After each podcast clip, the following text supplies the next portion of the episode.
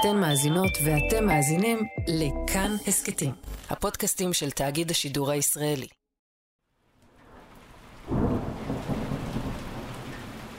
אחד במרס 1973.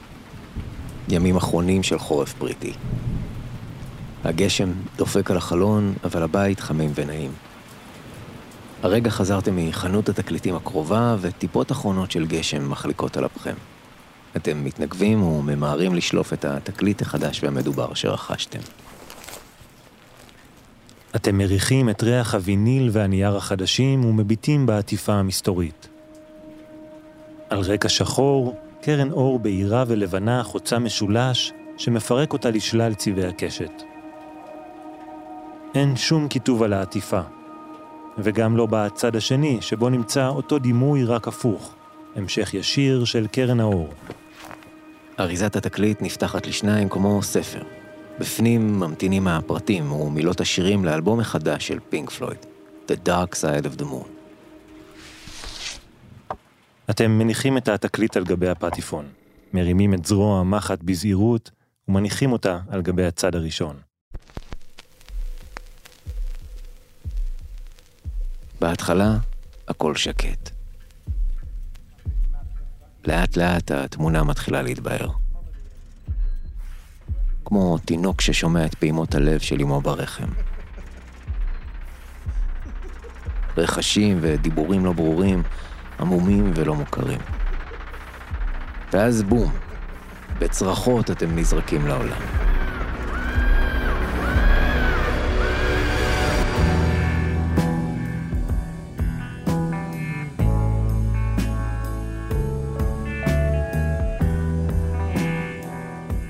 ובהתחלה, העולם עוטף אתכם בצלילים מנחמים. אתם נושמים נשימות ראשונות, ונראה שיש זמן לטרוף את הכל. אבל זו אשליה. ככל שהחיים מתקדמים, התמונה משתנה, והנחמה באה והולכת.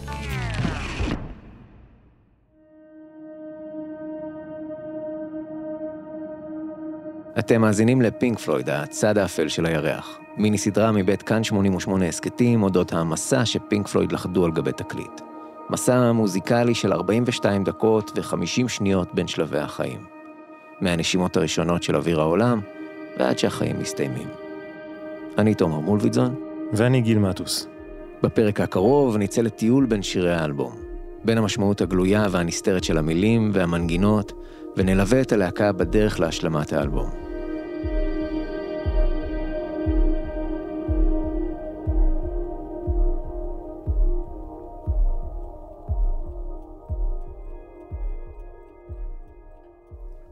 דארק סייד נפתח עם Speak to Me, שהוא מעין הצצה לאלבום, אוברטורה, הקדמה ליצירה ורמז לבאות. קצת כמו שהיה נהוג ברוק המתקדם בהשראת יצירות קלאסיות. ברקע אפשר לשמוע את צלילי הקופה הרושמת של מאני, את השעונים מטיים, את הצרחות של The Great Gig in the Sky ואת הצחוק המשוגע שיגיע לקראת הסוף. רמז לשיגעון שעומד במרכז האלבום. ויש כאן עוד משהו, שילווה את האלבום כולו. מחשבות ותהיות של אנשי הצוות של הלהקה. אחד אחרי השני הוכנסו חברי הצוות של פינק פלויד ועובדי האולפן, כולל השומר בכניסה, לתא ההקלטות. שם הם קיבלו שאלות שרוג'ר ווטרס כתב וערך לפי סדר, מהקל אל הקשה. הם קראו את השאלות בשקט, ואז השיבו בקולם. השאלה הראשונה הייתה, מהו הצבע האהוב עליך? רק כדי לשבור את הקרח. אחרי עוד כמה שאלות חימום, הגיעו שאלות כמו, האם אתה מפחד למות? האם אתה חושש שאתה משתגע?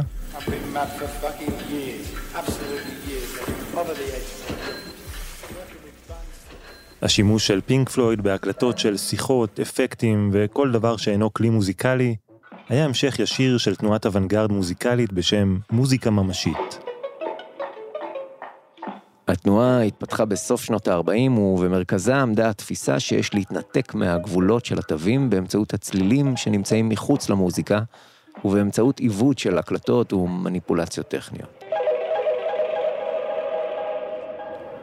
מוזיקה ממשית, פינק פלויד ודארק סייד היוו חלק מהותי בהתפתחות המוזיקה האלקטרונית של ימינו.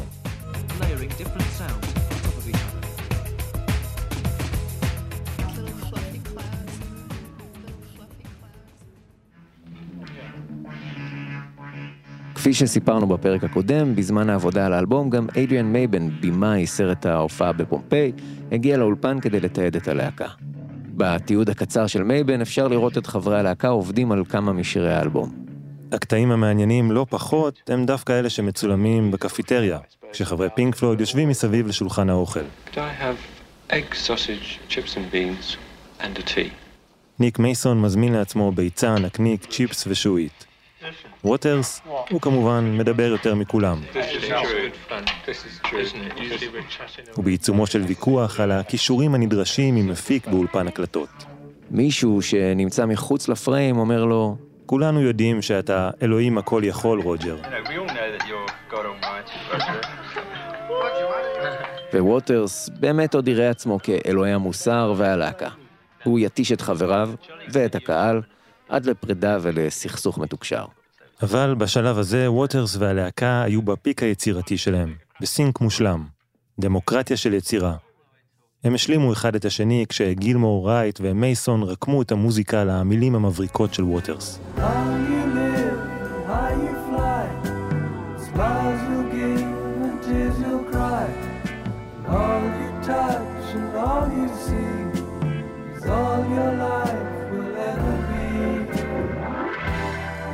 Breathe, הרצועה השנייה באלבום, עוסקת בבחירות שאדם צריך לעשות בחייו. החיים הם לא חזרה. אמר פעם ווטרס בריאיון על האלבום. אתה מקבל רק הזדמנות אחת, ואתה צריך לעשות בחירות על סמך העמדות המוסריות, הפילוסופיות או הפוליטיות שאתה מאמץ. והבחירות של ווטרס, לפחות בעיני עצמו, הן בצד הטוב והמואר, הצורך להפוך את העולם למקום טוב יותר. אל תפחד שיהיה לך אכפת, שר גילמור במילים שפותחות את האלבום.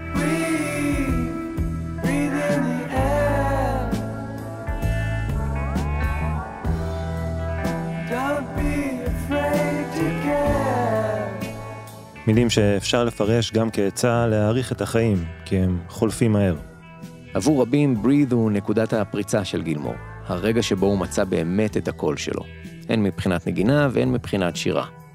הבחירה בגילמור כשופר של המילים של ווטרס כמעט לאורך כל הדרך של הלהקה, מעדנת את העוקץ. באמצעות ה lap steel guitar, גיטרה שמונחת על הברכיים ומנגנים עליה עם slide, גילמור שולח צלילים פסטורליים ונינוחים, ומשלב את השפעות הבלוז במוזיקה של הלהקה.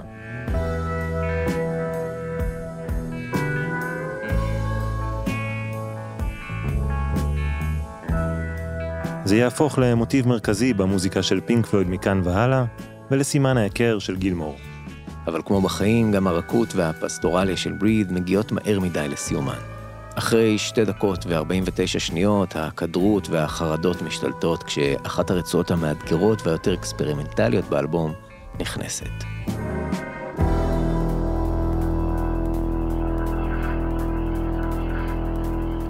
את On The Run פינק פלויד גיבשו בהדרגה ובעבודה לא פשוטה, והוא הלך והשתכלל מביצוע לביצוע. הוא התחיל בשם The Travel Sequence, כפי שהזכרנו בפרק הקודם. בהופעות הראשונות הוא נשמע יותר כמו הדורס מאשר פינק פלויד.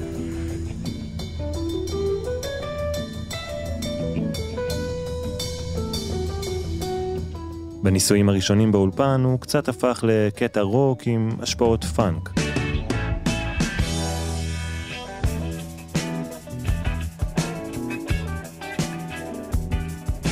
אבל אז, הלהקה שכל כך אהבה לחקור צלילים, קיבלה צעצוע חדש. סינתסייזר שמכונה Synthi A. עד לשלב הזה הלהקה עבדה עם סינתסייזר מדגם ישן יותר. דגם שפותח על ידי ה-BBC כדי ליצור מוזיקה מקורית ואפקטים עבור הסדרה המיתולוגית דוקטור הו.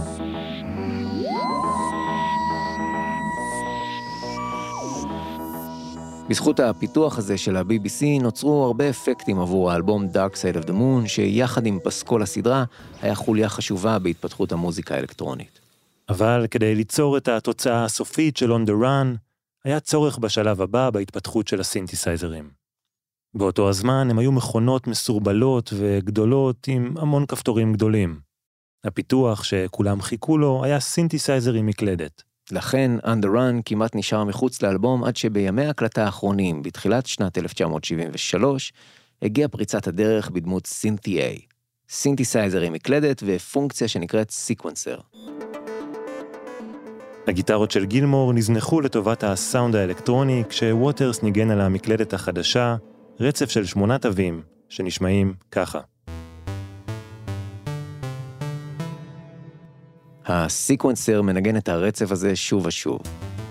וכשמגבירים את המהירות של שמונת התווים האלה, מקבלים את On the Run.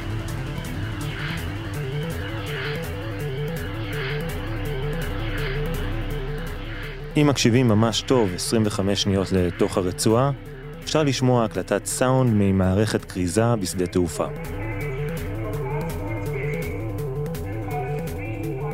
On the Run נועד לבטא את התחושה של חיים בתנועה מתמדת, מעבודה לעבודה, מהופעה להופעה, תשישות ועייפות שמקצינות פחדים וחרדות.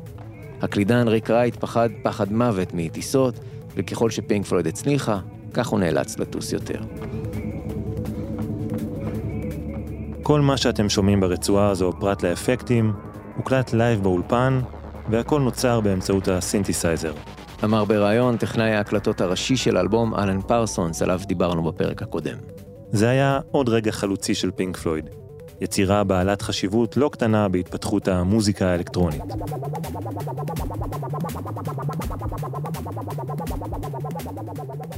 גם באלבום מגובש ומובנה, פינק פלויד לא ויתרו על הצד הפסיכדלי שלהם ועל הצורך לחקור ולאלתר. ב Dark Side נוצר שילוב בין הכתיבה המסורתית, בית, פזמון, בית, פזמון, גשר ושוב פזמון, לבין הג'מים והאלתורים המוזיקליים שאפיינו את תחילת הדרך. והרצועה הבאה היא אחת הדוגמאות המושלמות לכך.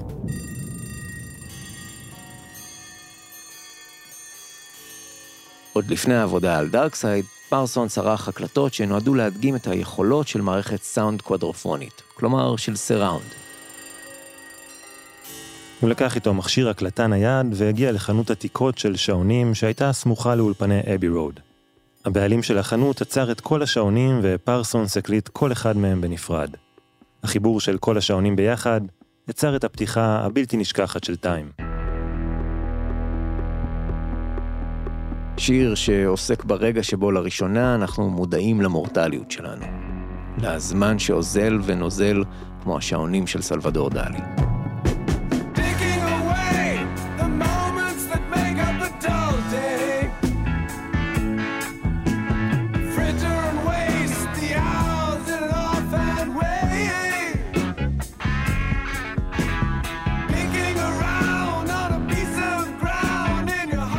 טיים הוא השיר היחיד באלבום שחתומים עליו כל ארבעת חברי הלהקה. גילמור מוביל את הבתים בשירה, ואת הפזמון שר רייט כשהוא מלווה בגילמור ובזמרות ליווי.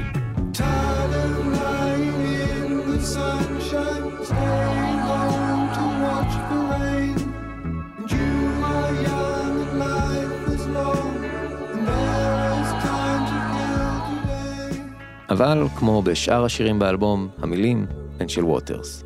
הוא היה אז רגע לפני העשור הרביעי בחייו, והתחיל להבין שהחיים הם לא חזרה גנרלית. החיים קורים כאן ועכשיו. בריאיון מ-2003 למגזין Uncut, ווטרס נשאל על אחת השורות בטקסט שבהן הוא מזהיר אנשים צעירים מלבזבז את הזמן היקר שלהם.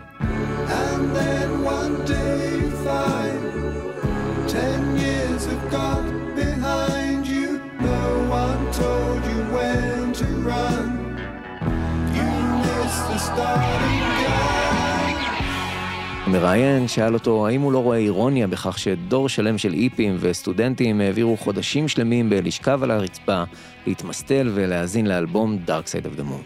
ווטרס השיב שהוא לא רואה שום דבר רע בלהתמסטל ולהאזין למוזיקה, ושזה גם לא המסר המרכזי של השיר. השיר לדבריו עוסק בלהבין את האוטונומיה שלך. הבנתי פתאום בגיל 29 שהגשמתי את הנבואה של מישהו אחר.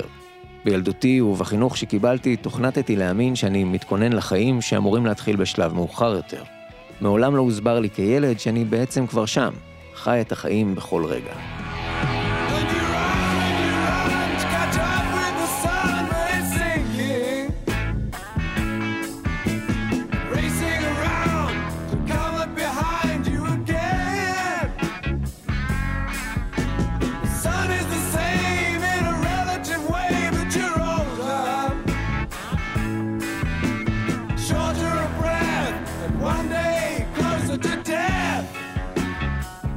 טיים הוא אחת הדוגמאות הטובות שמסבירות מדוע דארק סייד הפך לאלבום כל כך מצליח.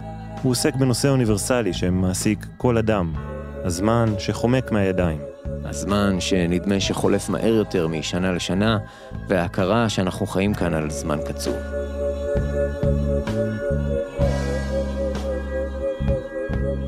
עבודת הסאונד בשיר הזה ובאלבום כולו הפכה למודל לחיקוי ולמבחן עבור מאות אלפי מערכות סטריאו ברחבי העולם.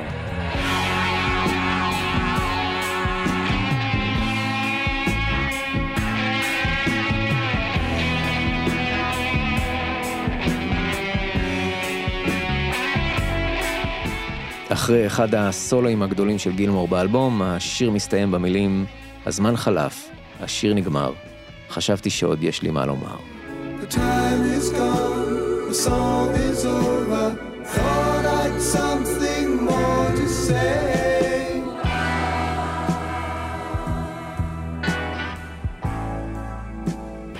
אבל אז, עדיין באותה הרצועה, מגיח שוב הלחן של בריז, רק עם טקסט שונה.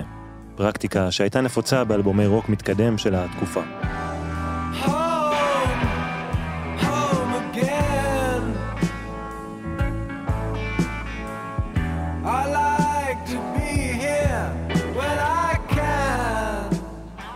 בקונטקסט של דארקסייד החזרתיות היא לא רק שטאנץ מוזיקלי אופנתי, היא מעין תזכורת למעגל החיים.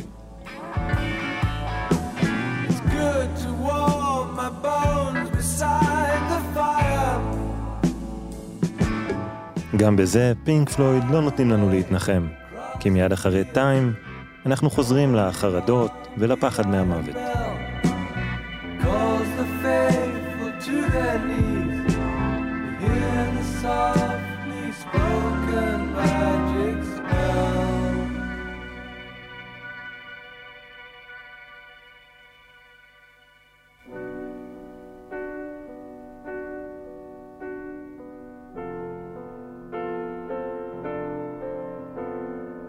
The Great Gig in the Sky התחיל כמתקפה על הכנסייה הנוצרית. כזכור מהפרק הקודם, בתחילת הדרך קראו לו The Mortality Sequence, וריק רייט ביצע אותו על האמונד ולא על הפסנתר כמו באלבום. ברקע שולבו טקסטים דתיים ונאומים של סופר בריטי שהיה ידוע כבעל דעות דתיות שמרניות ביותר.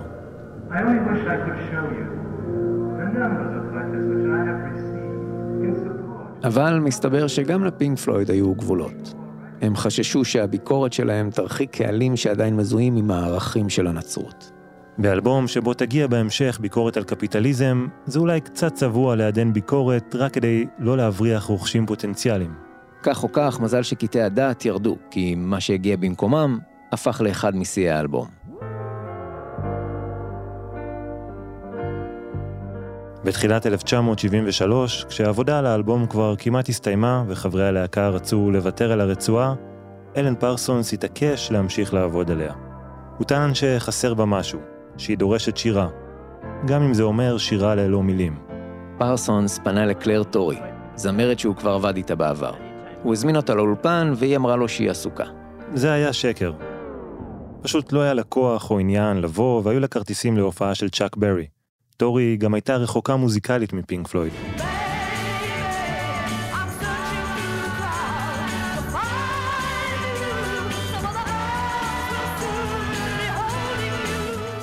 היא ניסתה לפרוץ כסולנית, אבל הקריירה שלה לא באמת המריאה, והיא התפרנסה כזמרת אולפנים. לכן, כשפרסונס התעקש, היא הסכימה. למרות שנרתעה כשהבינה שמדובר בפינק פלויד. ב-21 בינואר 1973, פחות מ-20 יום לפני סוף העבודה על האלבום, טורי התייצבה באולפן ושאלה, מה תרצו שאעשה? אין לנו מושג, ענו חברי פינק פלויד. הם סיפרו לה על האלבום והוסיפו, מצטערים, אין לנו מילים או מלודיה לקטע שנרצה שתבצעי, רק רצף אקורדים. זה עוסק במוות. בואי תנסי לבדוק מה את יכולה לעשות עם זה. נאבקתי בזה בהתחלה. אמרה טורי בריאיון לאתר מעריצי פינק פלויד בשם Brain Damage, והמשיכה. ניסיתי לשיר בהתחלה, Ooh, ah, baby, baby, yeah, yeah. הם לא אהבו את זה. הם אמרו, תנסי לשיר תווים ארוכים. זה לא ממש עבד, אבל בינתיים למדתי להכיר יותר ויותר את המוזיקה עצמה. ואז זה היכה בי. אולי אני פשוט צריכה להעמיד פנים שאני כלי נגינה.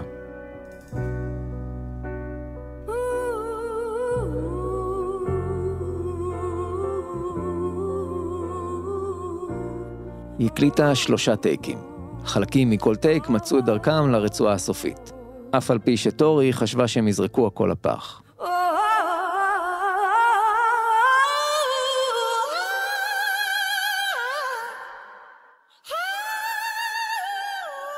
בפרק שעסק באלבום דארקסייד בסדרת האלבומים הקלאסיים, ראי ציין שטורי ממש התנצלה כשהיא סיימה את הטייקים במחשבה שזה לא היה מספיק טוב. היא הייתה משוכנעת שזה לא שמיש, למרות שכולם נפעמו מהביצועים שלה. הם פשוט לא הראו את ההתלהבות שלהם. רק כעבור שנים היא הבינה שהיא לא הייתה היחידה שלא זכתה לפידבק מפינק פלויד. אולי זה הנימוס הבריטי המוגזם, אבל חברי הלהקה לא הרבו להביע התלהבות, אפילו כשהכל הלך כמו שצריך. גם פרסונס דיבר על זה. זה תמיד היה שקט מאוד ורגוע מאוד. גם אחרי סולו גיטרה מדהים, ווטרס היה מסתובב ואומר משהו כמו, Oh, I think we might be able to get away with that one. טורי יצאה מהאולפן עם 30 פאונד, שווה ערך ל-400 פאונד במספרים של ימינו ותשלום סטנדרטי לעבודת אולפן באותה תקופה. רק כשהיא רכשה את האלבום כאחד האדם בחנות תקליטים, היא גילתה שלא רק שהיא חלק מהגרסה הסופית, אלא שהיא-היא הגרסה הסופית.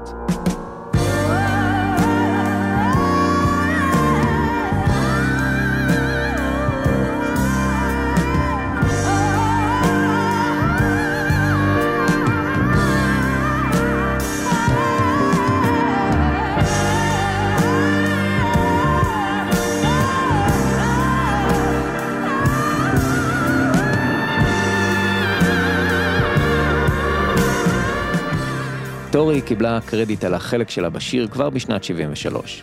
אבל ב-2004 היא תבעה את חברי פינק פלויד ואת חברת התקליטים EMI בטענה שהתרומה שלה לשיר הייתה מעבר להקלטה בלבד, ושמגיעות לה גם זכויות על הכתיבה.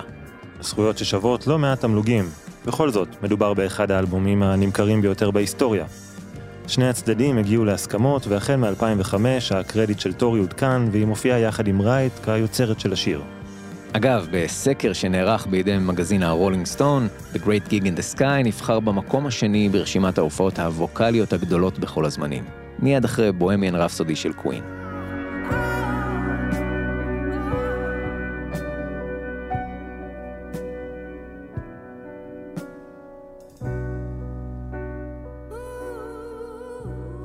השיר, שבגלגול הראשון שלו היה בכלל ביקורת על הנצרות, הפך לאורגזמה מוזיקלית שנוגנה ללא הפסקה בחנויות סקס באמסטרדם. באוסטרליה השיר הוכתר כשיר הסקס המושלם. כנראה שבעקיפין, פינק פלויד בכל זאת הצליחה לעצבן כמה נוצרים.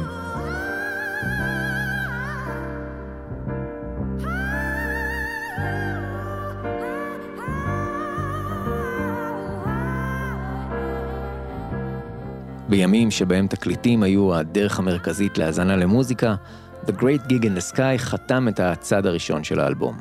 נקודה לא מקרית להפסקה, רגע שהוא מטאפורה למוות.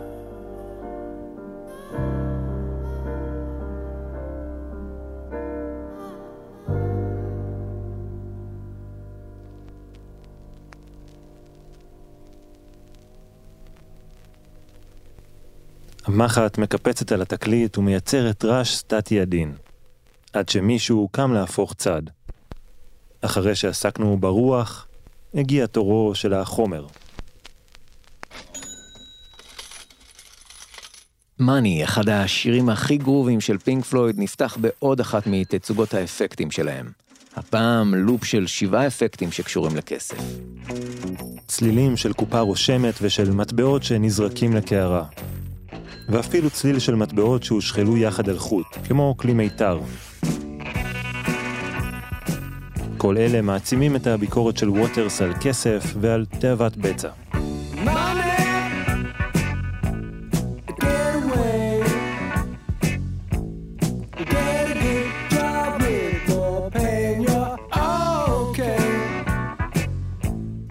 דיוויד גילמור כאמור משך את הלהקה לכיוונים הרבה יותר בלוזיים, מה שהפך את פינק פלויד ללהקה שנויה במחלוקת בעולם הרוק המתקדם. בניגוד לרוב הלהקות בז'אנר, הם לא שאבו השראה רק מעולמות המוזיקה הקלאסית או מהפולק הבריטי, מה שהפך את המוזיקה שלהם ליותר מתקשרת ופשוטה במרכאות, או במקרה של מאני, ללהיט ענק.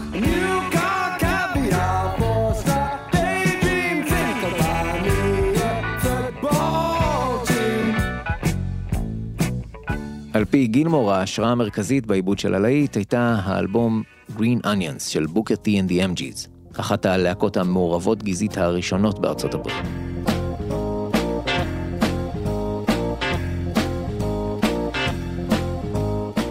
וצריך גם לזכור שפינק פלויד לא פעלה בוואקום.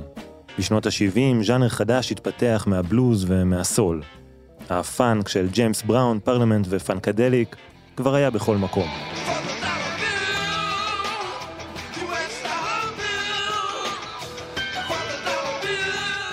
השירה של גילמור במאני, חצי צינית, חצי נהנתנית, יושבת על גרוב פאנקי ומהודק. ועל משקל לא שגרתי. משקל הוא כמות הפעימות בתיבה מוזיקלית. שיר רוק סטנדרטי יושב על ארבעה רבעים. אחת, שתיים, שלוש, ארבע. אחת, שתיים, שלוש, ארבע.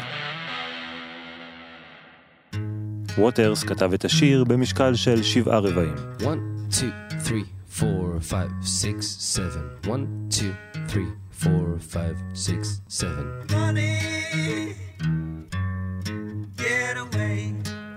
כן, אחד הריפים הכי מפורסמים בהיסטוריה של הרוק יושב על משקל של שבעה רבעים. מאני הפך לסינגל המצליח ביותר באלבום והיה השיר הראשון של הלהקה שהצליח לטפס גבוה במצעד האמריקאי. וזו גם האירוניה. חברי הלהקה ששרה על כסף כשורש לכל הרוע בעולם, הפכו בזכות האלבום Dark Side ובזכות הלהיט Money למפורסמים ומיליונרים. הכי רחוק מהאופן שבו סיד בארט ראה את פינק פלויד בתחילת הדרך. 20 שנה אחרי צאת האלבום, ווטרס אמר בריאיון לעיתון האבזרבר, אני זוכר שהבנתי שאני צריך לקבל החלטה. האם אני באמת סוציאליסט? עדיין אכפת לי מרווחת הקהילה, אבל בסוף הפכתי לקפיטליסט. אני מקבל את זה.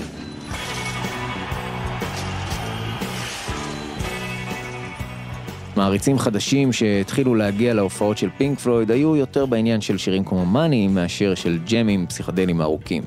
והכסף שזרם לכיסא הלהקה אפשר לפינק פלויד לחלום בגדול יותר וליצור פרויקטים גרנדיוזיים שיגיעו בהמשך, כמו The Wall.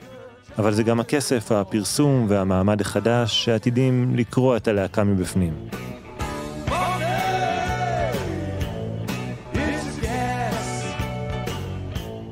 עם האוכל בא התיאבון, ועם ההצלחה הגיעו מלחמות קרדיט. אבל אנחנו מקדימים את המאוחר. יש עוד כמה אלבומים מופתיים בדרך לפני שפינק פלויד ישכחו איך הם התחילו. מי יודע, אולי יום אחד נקדיש גם להם פרק. בכל אופן, בחזרה לדארקסייד עכשיו.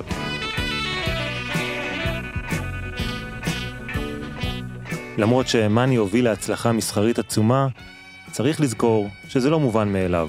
הוא אולי נשמע כמו שיר קליט ופשוט, אבל מדובר במלאכת מחשבת. רוק מתקדם שנע ומשתנה.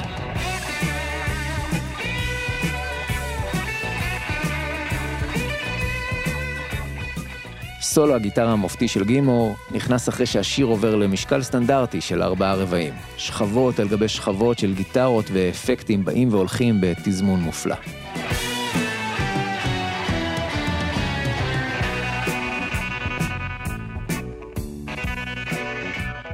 וכל זה בימים שבהם מיקסים נעשו ידנית עם הדבקות וגזירות של סרטי הקלטה.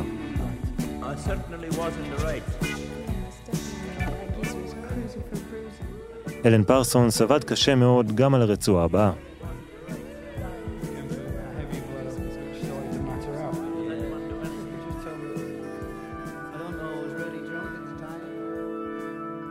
למעשה הוא השתמש כמעט בכל מכשיר שהיה באולפן, ואפילו בנה מכשיר בעצמו שיאפשר את הדיליי הארוך שאנחנו שומעים בבתים של us and them.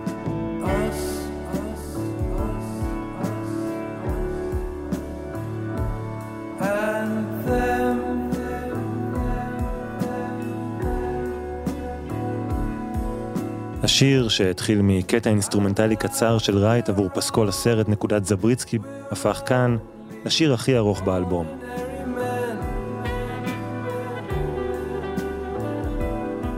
העובדה שהשיר הכי ארוך ב Dark Side לא עובר את השמונה דקות, היא תזכורת נוספת לשינוי שפינק פלויד עברה. מיצירות ארוכות כמו Atom Heart Mother ו Echoes אל שירים קצרים יותר, לפחות באופן יחסי. וגם הסאונד הרבה יותר מעודן ומלוטש.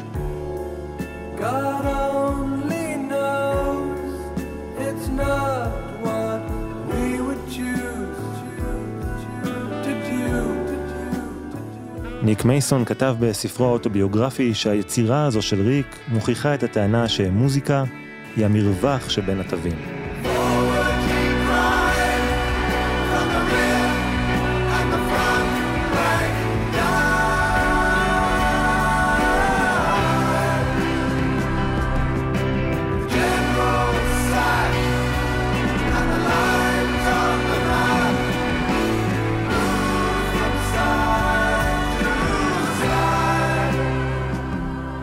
הסקסופון שמופיע בשיר אחראי דיק פרי, שניגן גם סולו מפואר במאני, ועתיד לנגן גם באלבומים Wish You Were Here ו-The Division Bell.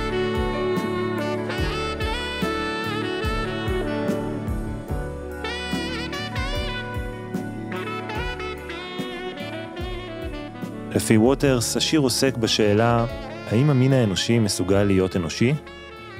את התשובה לשאלה הזו, ווטרס מחפש תחילה בשדה הקרב.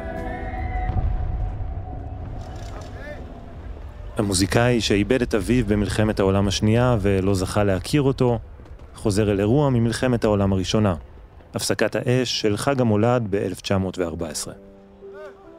באותו אירוע, חיילים מצבאות גרמניה, צרפת ובריטניה, שניצבו בחזית הלחימה זה מול זה, ניצלו את הפסקת האש של החג כדי לקשט את הגזרה, להניח נרות על העצים, לשיר שירי כריסמס ולהחליף מתנות זה עם זה.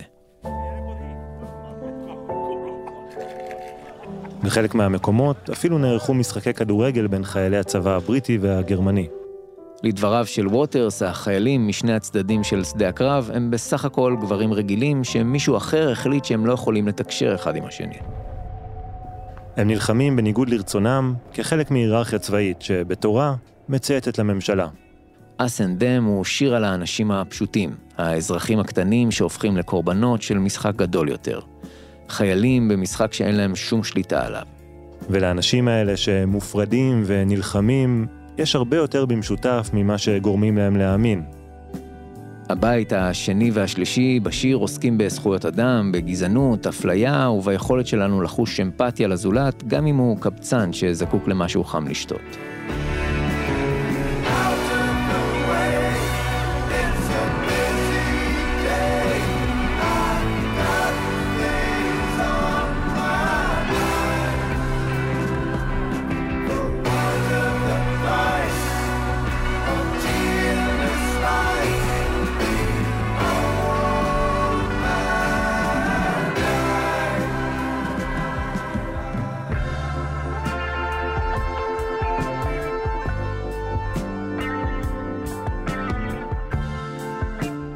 על פניו, הרצועה הבאה באלבום משמשת כרגע של אתנחתא. זמן לעכל את כל מה ששמענו עד עכשיו. והיא גם רגע שבו, באמצע האלבום מהודק ומוקפד, פינק פלויד הרשו לעצמם לג'מג'ם קצת, כמו פעם.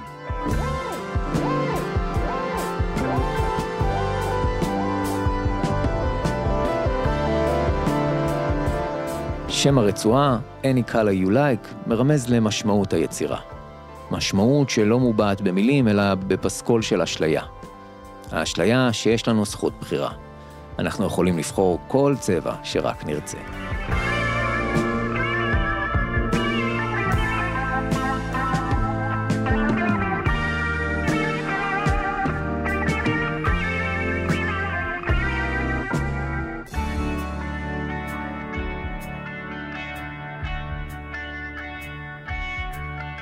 ואחרי האשליה מגיעה ההתפכחות. רוג'ר ווטרס מפציע לראשונה בקולו שלו באלבום.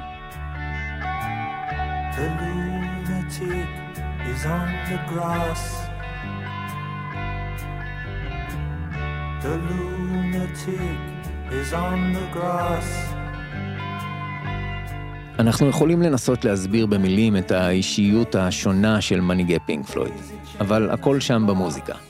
גיטרת הבאסה הכאה והמחוספסת של ווטרס, מול צלילי הגיטרה הבהירים והחלקים של גילמור.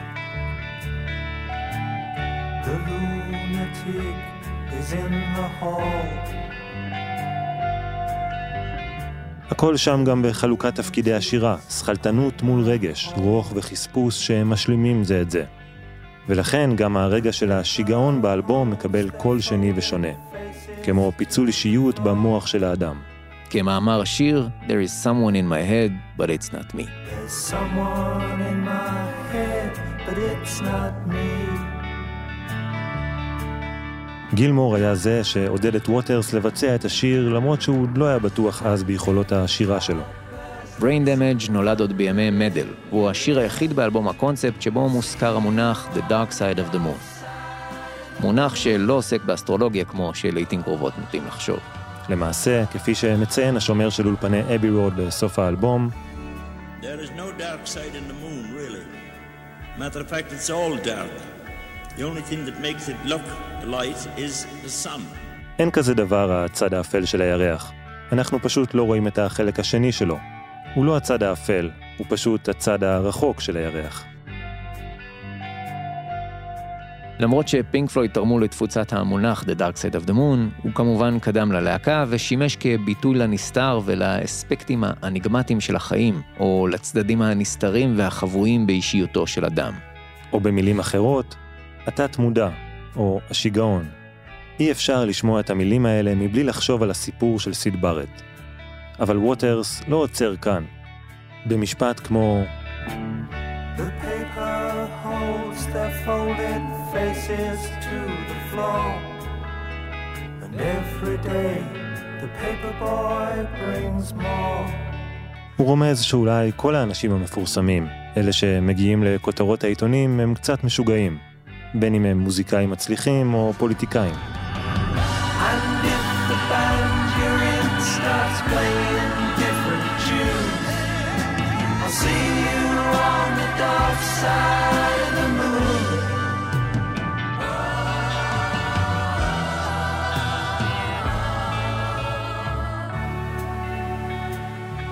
כוחו של השיר הזה וכוחו של האלבום כולו הוא בכך שבכולנו טמון צד חבוי ושיגעון. Brain Damage לא עוסק רק בפוטנציאל, אלא גם בגורמים. הוא מפנה אצבע מאשימה כלפי המוסד הפסיכיאטרי וכלפי הניסיונות של החברה האנושית ליישר קו. המשוגע עומד על הדשא למרות שכתוב שאסור לדרוך על הדשא, אבל אולי השיגעון האמיתי הוא למנוע מאנשים ליהנות מהדשא. בריאיון לספר אקוס של קליף ג'ונס, ווטרס אמר, זה יהיה קל מדי לומר שהשיר הזה הושפע ממה שקרה לסיד בארט. אני מניח שהשיר הזה הוא על האדם האמיתי שחי בתוך ההוויה החיצונית ששאר העולם רואה. או במילים אחרות, המטורף הוא באמת אנחנו, מי שאנחנו מנסים לשמור בתוך הקופסה. הרבה מאיתנו לא מסוגלים יותר להגיב לילד שבתוכנו כי המבוגר השתלט. ואנחנו מצייתים להוראות האלה. בריאיון לספר פינק פלויד, Brick in the Wall של דאלאס קארל, ווטרס אמר, השיר פונה למאזינים ואומר, אני יודע שגם אתם חווים תחושות רעות וגם לכם יש דחפים בלתי נשלטים. אני יודע, כי גם אני חווה את זה. זו הדרך שלי ליצור איתכם קשר ישיר ואישי, בכך שאני חושף את העובדה שגם אני מרגיש רע לפעמים.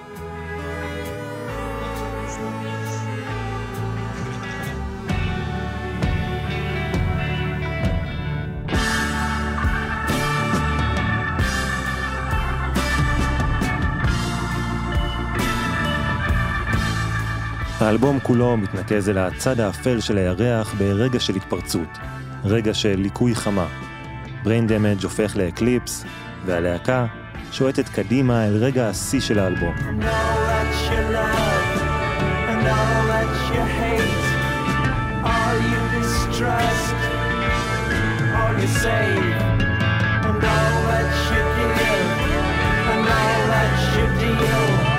And all that you buy,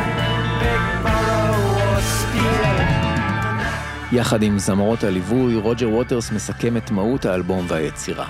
כולנו חווים את אותו המאבק. כולנו חיים במתח שבין שפיות לשיגעון, בין אור וחושך, בין טוב ורע, וכולנו גם נסיים בסוף באותו המקום.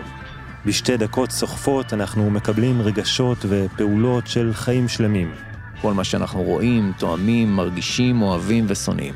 כל מה שאנחנו יוצרים והורסים, אומרים ואוכלים.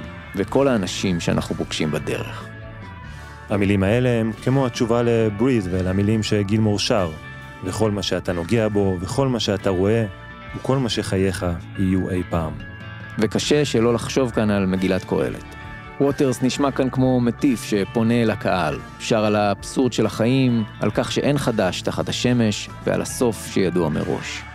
אומרים שלפני המוות כל החיים חולפים מול העיניים, ואקליפס הוא החיים שחולפים ברגע, עד שהירח הקטן מסתיר את אור השמש, את כוח החיים העצום.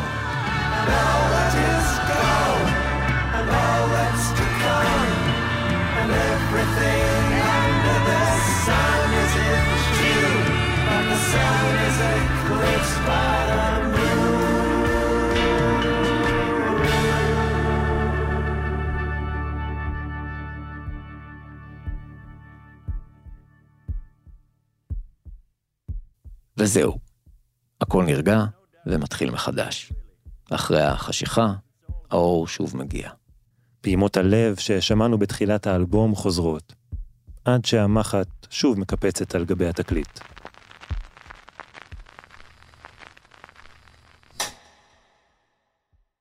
מ-1 במרס 1973 ועד להקלטת שורות אלו, האלבום Dark Side of the Moon מכר כ-50 מיליון עותקים, מה שהופך אותו לאלבום הרביעי הנמכר ביותר בכל הזמנים. כ-50 מיליון בני אדם האזינו לאלבום בפעם הראשונה בחייהם ונותרו בסופו ללא מילים.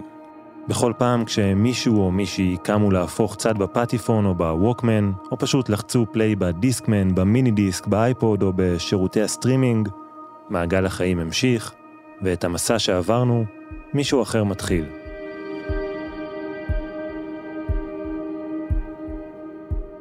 האזנתם לפרק הרביעי של פינק פלויד, הצד האפל של הירח, מיני סדרה מבית כאן 88 הסכתים. פרקים נוספים וסדרות נוספות תוכלו למצוא באתר כאן 88 וביישומון כאן. את המיקס והסאונד של הפרק ערך אסף רפפורט. מוזיקה מקורית, עמרי סקופ. תודה לאייל שינדלר, בר בלפר, נוגה קליין, סיון טטי, עופרי גופר, עופרי מאקו ונבו יעקבי, עמית בהר ותומר קריב. אני תומר מולביטזון. ואני גיל מטוס. בואו להגיד שלום בקבוצת כאן הסכתים בפייסבוק. אם חסר לכם מידע, אתם צודקים, אבל אל חשש, במיוחד עבורכם, יש אפילוג.